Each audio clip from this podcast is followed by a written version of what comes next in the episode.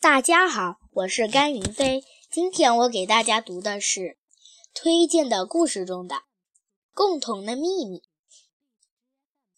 矿工下井刨煤时，一镐刨在哑炮上，哑炮响了，矿工当场被炸死。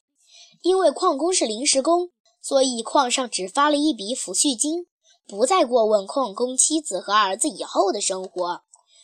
悲痛的妻子在丧夫之痛之后，是来自生活上的压力。她无一技之长，只好收拾行装，准备回到那个闭塞的小山村去。这时，矿工的队长找到了他，告诉他说，矿工们都不爱吃矿上食堂的早饭，建议他在矿上支个摊儿，卖些早点，一定可以维持生计。矿工妻子想了想，便点头答应了。于是，一辆平板车往矿上一支。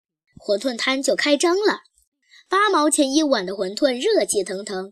开张第一天就一下子来了十二个人。随着时间的推移，吃馄饨的人越来越多，最多时可达二三十人，而最少时从未少过十二个人。而且风霜雨雪从不间断。时间一长，许多矿工的妻子都发现自己的丈夫养成了一个雷打不动的习惯。每天下井之前必须吃上一碗馄饨，妻子们百般猜疑，采取跟踪、质问等种种方法来探求究竟，结果均一无所获。甚至有的妻子故意做好早饭给丈夫吃，却又发现丈夫仍然去馄饨摊上吃了一碗馄饨，妻子们百思不得其解。直至有一天，队长庞梅时被哑炮炸成重伤，弥留之际，他对妻子说。我死之后，你一定要接替我，每天去吃一碗馄饨。这是我们十二个兄弟的约定。自己的兄弟死了，他的老婆孩子，咱咱们不帮谁帮？从此以后，每天的早晨，在吃馄饨的人群中，又多了一位女人的身影。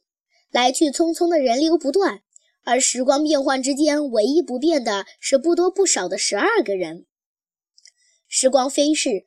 当年矿工的儿子已长大成人，他那饱经苦难的两鬓花白的母亲，依然用真诚的微笑面对着每一个前来吃馄饨的人，那是发自内心的真诚与善良。